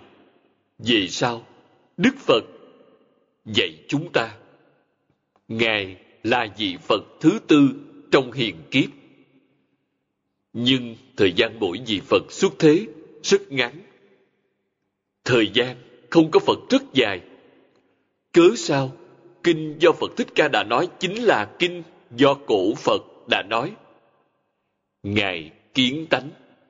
Cổ Phật cũng kiến tánh. Kiến tánh bèn là Phật Phật đạo đồng. Nếu là đạo đồng, thì quý vị có thể nói những lời do bản thân Đức Thích Ca Mâu Ni Phật đã nói chính là lời giảng của cổ Phật. Cũng có thể nói như thế này. Những gì cổ Phật đã giảng chính là lời giảng của Thích Ca Mâu Ni Phật. Các ngài là một, không hai. Mê mới có một, hai. Khi ngộ chẳng còn nữa. Tướng được biểu thị ấy rất hay. Hình tướng được biểu thị trở về tánh đức, chẳng có chính mình. Giống như khổng lão phu tử đã biểu thị cho chúng ta thấy, lẽ nào Ngài chẳng phải là Phật Bồ Tát? Thuật nhi bất tác, tính nhi hiếu cổ, nghĩa là thuật lại chứ không trước tác, tin tưởng chuộng cổ. Ngài khai ngộ, cổ nhân cũng khai ngộ. Những thứ của cổ nhân chính là của Ngài. Những thứ của Ngài cũng là của cổ nhân. Ngài không nói tới chính mình, Ngài nói hết thảy những thứ của ta toàn là của cổ nhân. Phá trừ cái tâm ngạo mạn của chúng sanh, dụng ý ấy quá tuyệt. Dụng ý ấy có công đức chân thật, hiện thân thuyết pháp. Chúng sanh chưa buông những phiền não, tham, sân si, mạng này xuống được. Đức Thế Tôn liền hiển thị thái độ ấy Khổng tử dặn những điều này. Nếu chúng ta hiểu ý Ngài, hãy nên cảm ơn. Ngài chỉ dạy chúng ta, khiến cho chúng ta triệt để buông tham sân si mạng xuống. Chính mình khiêm tốn, tôn trọng người khác, tự tha, bất nhị. Từ trong khiêm tốn mới hiển lộ tánh đức. Từ lễ tán hiển lộ đức hạnh và trí huệ chân thật trong tự tánh. Các ngài hiện thân thuyết pháp nhằm dạy chúng ta, chúng ta phải nên thấu hiểu. Tiếp đó, như di đà yếu giải vân, thật tướng vô nhị, diệt vô bất nhị. Nghĩa là, như sách di đà yếu giải nói, thật tướng không hai, mà cũng chẳng phải là không hai. Vô nhị là nói theo thể, không phải là chẳng hai, là nói theo tác dụng. Thị cố cử thể tác y, tác chánh, tác pháp, tác báo, tác tự, tác tha, nại chí, năng thuyết, sở thuyết, năng độ, sở độ, năng tính, sở tính, năng nguyện, sở nguyện, năng trì, sở trì, năng sanh, sở sanh, năng tán, sở tán, vô phi thật tướng chánh ấn chi sở ấn giả. Nghĩa là, vì thế, dùng toàn bộ cái thể để làm y báo, chánh báo, pháp thân, báo thân, làm tự, làm tha. Cho đến người nói, tức là Thích Ca Mâu Ni Phật. Cái được nói, tức là Pháp được nói. Người hóa độ, tức là Phật. Kẻ được hóa độ, tức là chúng sanh. Người tin tưởng, Pháp được tin tưởng.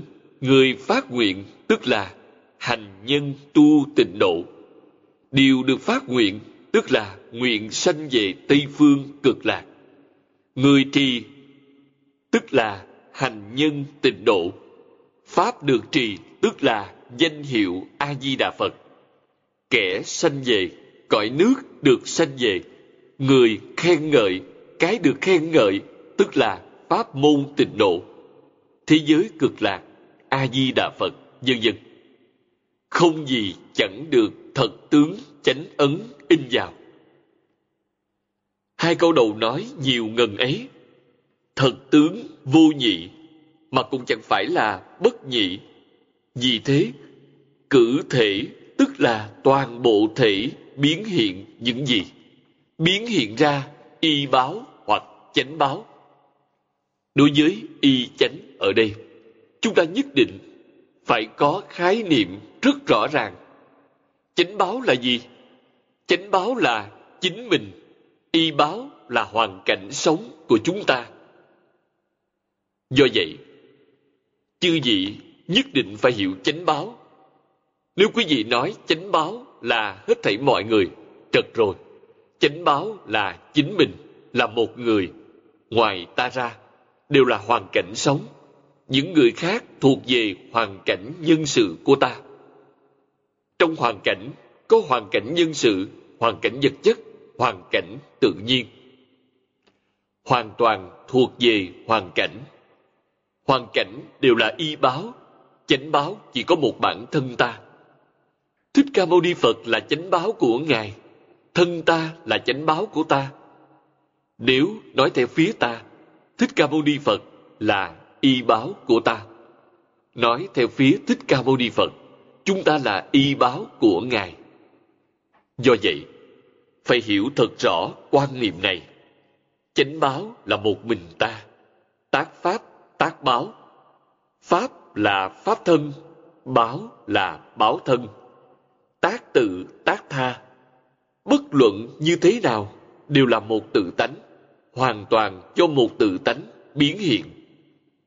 Giống như gì? Giống như y báo và chánh báo hiện ra trong giấc mộng.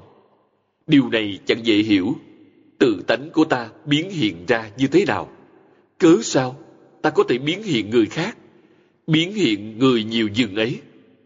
Trong những người ấy còn có quan gia đối đầu.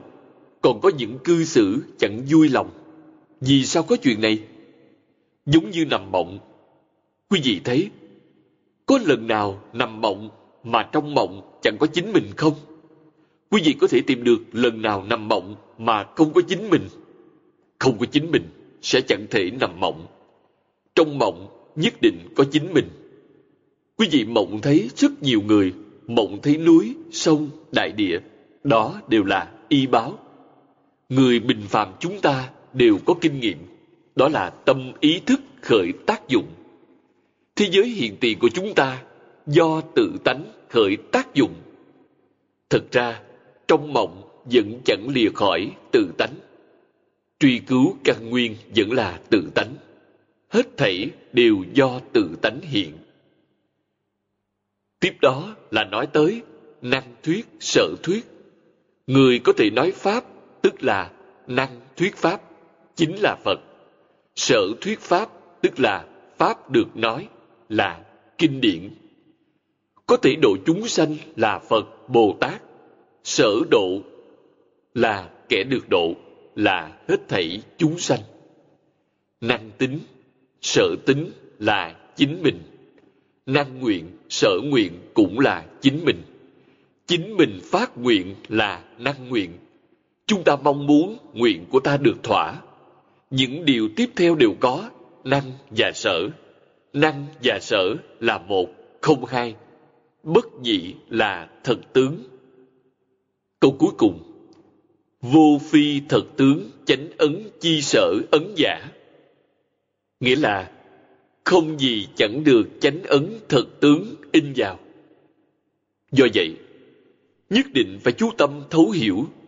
Những câu Đức Phật đã nói đều là lời chân thật, đều nhằm giảng về thật tướng của các Pháp. Nếu chúng ta nhận biết, khẳng định những điều ấy, tâm quý vị sẽ định, trong tâm sẽ chẳng khởi tâm động niệm, bèn khế nhập cảnh giới. Tuy chẳng khởi tâm, không động niệm quá sâu, chúng ta chưa làm được, nhưng đó là sự thật. Vậy thì chúng ta hãy làm từ chỗ nông cạn, dễ dàng. Tức là đừng chấp trước, đừng phân biệt. Chấp trước là kiến tư phiền não. Phân biệt là trần sa phiền não. Chúng ta đổ công sức vào hai chỗ này. Thấy sắc, nghe tiếng, chẳng chấp trước, chẳng phân biệt. Quý vị tu gì? Chẳng chấp trước là tu tâm thanh tịnh. Chẳng phân biệt là tu tâm bình đẳng. Quý vị thật sự học. Lạy thưa cùng quý vị, đó gọi là thật sự niệm Phật. Chẳng phải là quý vị mong cầu sanh về Tây Phương cực lạc thế giới đó sao?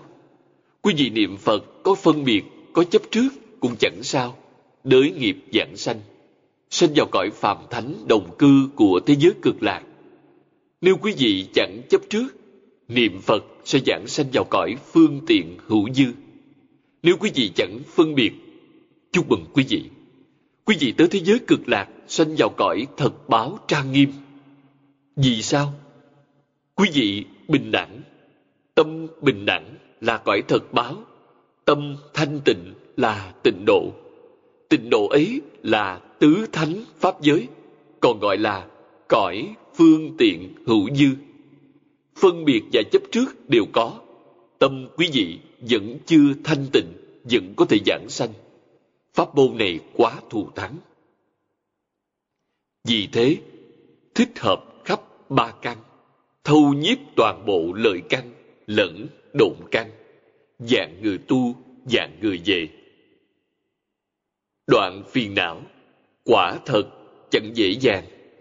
Đến cõi phàm thánh đồng cư bằng cách nào?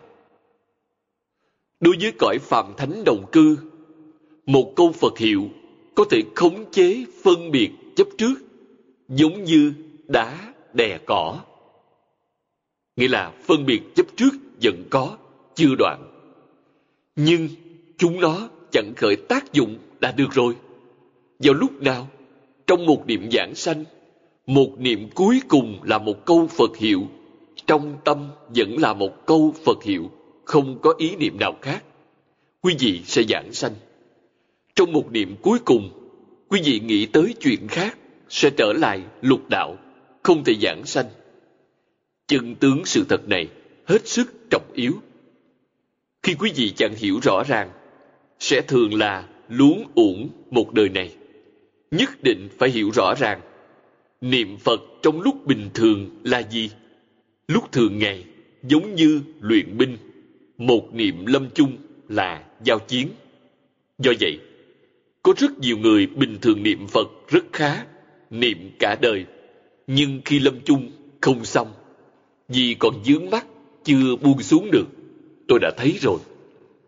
Lúc tôi mới xuất gia, tại chùa Lâm Tế thuộc Viên Sơn, Đại Bắc.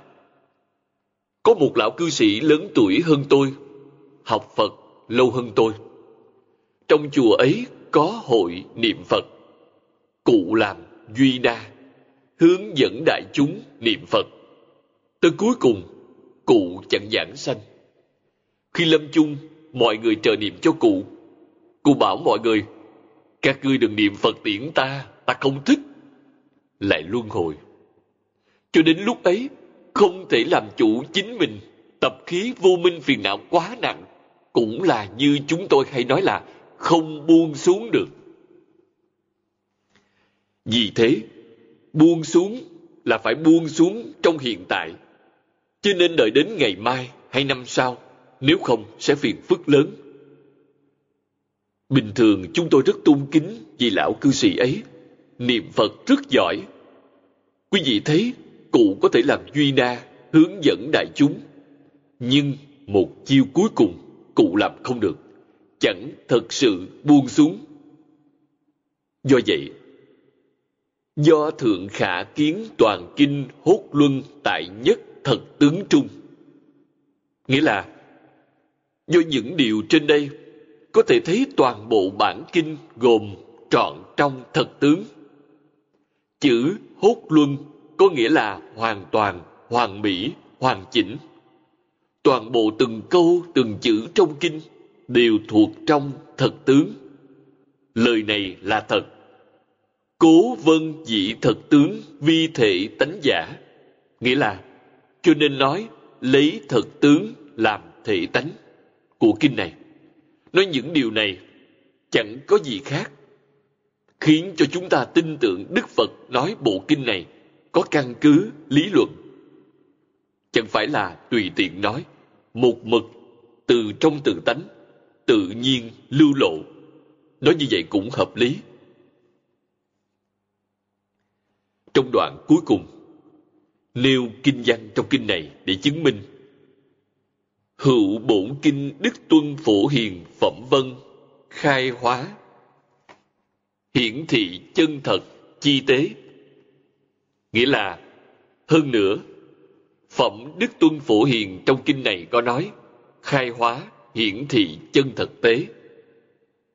Chân thực tế là tự tánh, khai thị, giáo hóa chúng sanh về chân thực tế. Đại giáo duyên khởi phẩm vân, dục chững quần manh, huệ dĩ chân thật chi lợi. Nghĩa là, phẩm đại giáo duyên khởi nói muốn cứu vớt quần manh, ban cho cái lời chân thật. Đức phật nói kinh này, quần manh là hết thảy chúng sanh. Đức phật giúp đỡ hết thảy chúng sanh, giúp họ lìa khổ được vui. Lìa khổ được vui, nói đến chỗ rốt ráo là, nếu quý vị chẳng rời khỏi lục đạo luân hồi, sẽ chẳng có cách nào thật sự lìa khổ. Tôi giúp quý vị sanh lên trời. Sau khi quý vị hưởng hết phước trời vẫn phải đọa lạc. Đó chẳng phải là rốt ráo. Giúp quý vị thoát ly lục đạo luân hồi, quý vị chẳng thoát khỏi mười pháp giới, sẽ chẳng có chân lạc. Vì thế, đức phật giúp đỡ chúng sanh thật sự chỉ có một mục tiêu, giúp quý vị thoát ly mười pháp giới, giảng sanh nhất chân pháp giới. Vấn đề này mới thực sự được giải quyết. Thật báo trang nghiêm cũng là nhất chân pháp giới cư dân nơi ấy không chỉ chẳng có phân biệt chấp trước, mà ngay cả khởi tâm đồng niệm cũng đều không có. Đó là thế giới gì? Thế giới phật. Đến thế giới ấy đều thật sự thành phật, chẳng khởi tâm, chẳng động niệm. Họ có thể cảm ứng đạo giao cùng hết thảy chúng sanh, trọn khắp pháp giới, hư không giới. Cảm ứng đạo giao, thì họ có khởi tâm đồng niệm hay không? Không có. Chẳng khởi tâm đồng niệm làm sao có thể cảm ứng đạo giao chúng tôi lúc mới học phật, có nỗi nghi hoặc này. Nghi hoặc suốt mấy chục năm. Chúng tôi đến thịnh giáo các vị lão hòa thượng đại đức. Họ cũng chẳng giảng rõ ràng. Học tập vài chục năm mới từ từ thông hiểu. Đó là do tánh đức trong tự tánh chẳng thể nghĩ bàn. Tánh đức là thường tịch quan trong ấy, cái gì cũng đều không có. Chính là như Huệ Năng Đại Sư đã nói năm câu. Nào ngờ tự tánh, vốn tự trọn đủ. Câu này nói rõ ràng. Nhưng trước khi chúng tôi không hiểu, nghe mà chẳng hiểu ý nghĩa này. Trong tự tánh, thứ gì cũng trọn đủ, chẳng có gì khiếm khuyết. Y báo và chánh báo trang nghiêm trong mười pháp giới thảy đều ở trong đó. Nhưng nó chẳng hiển lộ, giống như màn hình tivi. Chúng ta không mở máy thì chỉ thấy một màn hình trống trơn. Trong ấy thứ gì cũng chẳng có. Lúc ấy, quý vị chẳng thể nói là nó không có. Khi quý vị nhấn nút, chẳng phải là hình ảnh, bèn xuất hiện ư. Nó ở trong cảnh giới ấy, cho nên thứ gì cũng đều chẳng có. Khi ứng thì chư Phật Bồ Tát có thể hiện hay không? Khi ứng thì sẽ hiện. Hiện như thế nào? Cảm ứng. Ai nhấn nút? Người cảm đã nhấn nút. Chư Phật Bồ Tát bèn tự nhiên ứng. Các ngài chẳng khởi tâm động niệm. Người cảm cầu Phật Bồ Tát gia hộ. Cho nên một niệm tâm ấy là cảm. Khi các ngài ứng, bèn vô tâm. Giống như tỷ dụ của chúng ta trong hiện tại. Nói thật ra, chỉ có tỷ dụ phản phất, chẳng có cách nào tỷ dụ khích khao, không thể kiếm được tỷ dụ vừa khớp. Giống như làm thí nghiệm trên nước. Nước là khoáng vật. Chúng ta đối với nước khởi lên ý niệm. Ta thích ngươi, ta yêu mến ngươi. Nước sẽ tiếp nhận, phản ứng bằng cách kết tinh rất đẹp đẽ cho chúng ta thấy. Chúng ta truyền cho nó một ý niệm khác. Tao chán ghét mày, tao hận mày. Nó bèn truyền tin tức trở lại bằng cách kết tinh rất xấu xí cho quý vị thấy. Nó có khởi tâm đồng niệm hay không? Nước có khởi tâm đồng niệm hay chăng? Không có. Nó hiểu bằng cách nào? Thuở xưa, Đức Phật đã dùng chuông trống làm tỷ dụ. Ngài nói, quý vị gõ chuông, cố ý gõ chuông, nó sẽ ngân gian. Quý vị gõ mạnh, âm thanh sẽ to. Gõ nhẹ, âm thanh nhỏ. Chuông có khởi tâm đồng niệm hay không? Nó có phân biệt chấp trước hay không? Từ tánh cảm ứng giống như chuông trống. Quả thật chẳng khởi tâm đồng niệm, chẳng có phân biệt chấp trước. Gõ mạnh, kêu to, gõ nhẹ, kêu nhỏ.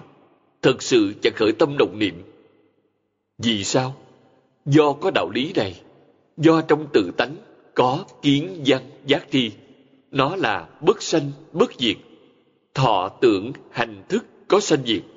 Hễ mê thì từ tự tánh biến thành a la gia bèn có thọ tưởng hành thức trong tương lai chuyển thức thành trí thọ tưởng hành thức bèn chẳng có sắc thọ tưởng hành thức đều không có trở về tự tánh điều này quả thật chẳng dễ hiểu lắm, nhưng nó là chân tướng sự thật. Các tướng được hiện toàn là huyện tướng, ngàn dạng phần chứng nghĩ nó là thật. Hễ tưởng là thật thì quý vị đã trật rồi, xem nó là thật thì sao? Xem các hiện tượng là thật sẽ tạo nghiệp. Nghiệp có nhiễm nghiệp, có tịnh nghiệp, có thiện nghiệp, có ác nghiệp, quả báo khác biệt do vậy, đối với hết thảy chúng sanh, đúng là đức phật đã ban cho hết thảy chúng sanh lợi ích chân thật. Chân thật là gì? Khiến cho quý vị minh tâm kiến tánh, trở về tự tánh. Trong phẩm tích công lũy đức có một câu như thế này. Trụ chân thật huệ, dũng mãnh, tinh tấn, nhất hướng chuyên chí trang nghiêm diệu độ. Nghĩa là trụ chân thật huệ, dũng mãnh, tinh tấn, một mực chuyên dốc chí trang nghiêm cõi nước màu nhiệm. Ở đây, nêu ra rất hay. Nói ra ba thứ chân thật. Chân thật chi tế, chân thật chi lợi, trụ chân thật huệ. Nói đến ba thứ chân thật. Chỉ có trụ trong chân thật huệ thì mới có thể dũng mãnh, tinh tấn. Chân thật huệ là gì? Là thích ca mâu ni phật giảng bộ kinh vô lượng thọ này Kinh Vô Lượng Thọ dạy quý vị phương pháp nhất hướng chuyên niệm. Dạy chúng ta phương pháp tu học để trở về tự tánh, phương pháp đại triệt đại ngộ, phương pháp thoát ly lục đạo, mười pháp giới, phương pháp giảng sanh cõi thật báo trang nghiêm, tức là tám chữ phát bồ đề tâm, nhất hướng chuyên niệm. Người thật sự làm sẽ như liên trì đại sư đã nói, tam tạng thập nhị bộ, nhượng cấp tha nhân ngộ, nghĩa là tam tạng mười hai bộ, nhường cho người khác ngộ. Nay ta hiểu rõ, hiểu ý nghĩa thật sự của Đức Thế Tôn, đó là chân thật nghĩa. Ta chẳng còn kiếm lấy những nỗi phiền phức nữa, đó là trụ chân thật huệ. Bao lâu sẽ có thể thành công? Tối đa là ba năm. Thật đấy, chẳng giả chút nào. Ba năm sẽ đắc niệm Phật tam muội có thể giảng sanh. Điều này được chứng tỏ trong giảng sanh truyện Tịnh độ Thánh Hiền Lục. Quý vị hãy đọc trong ấy, gần như quá nửa là người ta niệm Phật, ba năm bền giảng sanh. Do vậy, trong quá khứ, có một vị Pháp Sư hỏi tôi, vị này cũng đã mất, tức là Pháp Sư Đức Dung. Hình như Sư đã qua đời chẳng ít năm, tuổi tác cũng sắp xỉ tôi. Sư từng hỏi tôi một câu, Sư nói, có đúng là những người được chép trong giảng sanh truyện thọ mạng chỉ còn vừa đúng ba năm. Sau ba năm, thọ mạng đã hết, nên họ phải ra đi không? Tôi nghe hỏi như vậy. Không cho cách nghĩ ấy là đúng. Đâu có chuyện phù hợp kích cao như vậy. Hai ba người thì có lẽ còn có thể. Chứ đông người như thế, mấy trăm người, làm sao có thể có chuyện như vậy được? Chuyện ấy chẳng thể xảy ra. Cớ sao họ niệm ba năm bèn giảng sanh? Khẳng định là tròn ba năm. Người ấy đã tu được công phu thành phiến, bèn từ bỏ tuổi thọ, công phu thành phiến tốt đẹp. Chúng ta có thể chia công phu thành phiến thành ba bậc. Chính phẩm Thượng phẩm giảng sanh ra đi tự tại, muốn đi bèn đi. Ta có thọ mạng, nhưng chẳng cần tới ta sang thế giới cực lạc, thân cận A-di-đà Phật, đến bên kia để tu hành, thật sự đi được. Mấy năm trước, cư sĩ Hoàng Trung Sương ở Thâm Quyến, ba mươi mấy tuổi, còn rất trẻ, đã làm thí nghiệm bế quan niệm Phật ba năm. Xem thử có thể giảng sanh hay không. Ông ta niệm hai năm mười tháng, còn thiếu hai tháng nữa mới viên mãn mà đã đi. Thật sự chẳng giả chút nào, chẳng cần thọ mạng nữa, thế gian này quá khổ. Độ chúng sanh như thế nào? Cuộc biểu diễn của ông ta nhằm độ chúng sanh. Chẳng dạy bằng lời lẽ, tức là ngôn giáo, mà dùng thân giáo. Nêu gương cho quý vị thấy. Trong tam chuyện Pháp Luân, cách này gọi là thị chuyển, tức là thị hiện tấm gương cho quý vị nhìn vào. Thật sự chẳng phải là giả. Những trường hợp như vậy quá nhiều, đó là trụ chân thật huệ, thâm nhập một môn, đạt được công phu này, tam mùi là định. Chắc chắn định sanh trí huệ, trí huệ sanh từ tâm thanh tịnh, tâm chẳng thanh tịnh sẽ sanh phiền não, tâm thanh tịnh sanh trí huệ. Trong tịnh tông, đạt được công phu như thế một là dạng sanh cực lạc thế giới hai là ở lại thế giới này hồng độ chúng sanh. Ở lại thế giới này thì cũng có thể nói là người ấy có nhiệm vụ mang thêm mấy người nữa về thế giới cực lạc chính mình giảng sanh thì lúc nào cũng đều có thể đi đến đi tự do muốn đi lúc nào bèn đi lúc ấy chẳng dướng mắt chút nào Người ấy trụ trong thế gian này mới thực sự là chịu khổ thay cho chúng sanh. Nếu người ấy chẳng trụ trong thế giới này, sẽ chẳng thể giúp đỡ người khác.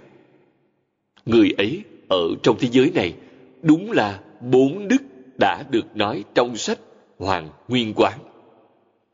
Tùy duyên diệu dụng, oai nghi hữu tắc, nhu hòa chất trực, đại chúng sanh khổ.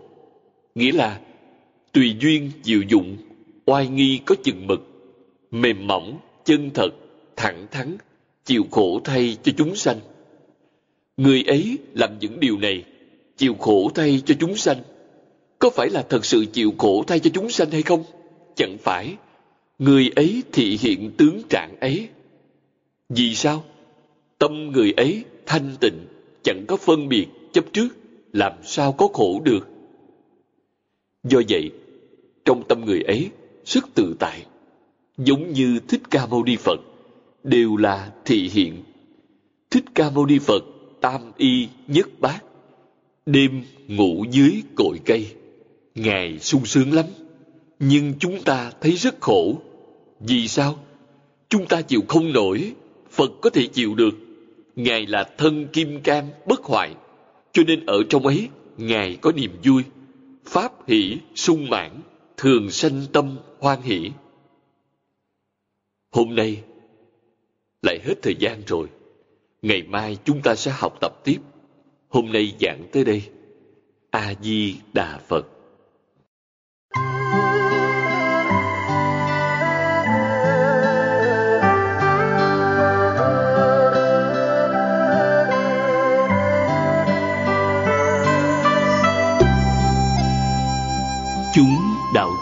Tịnh độ, thành kính cúng dường chuyện âm. Diễn đọc phật tử thiện quan nguyện đem công đức này tra nghiêm phật tịnh độ trên đền bốn ân nặng dưới cứu khổ tam độ nếu có người thấy nghe, đều phát bồ đề tâm, hết một báo thân này, đồng sanh về tây phương cực lạc. Nam mô a di đà phật.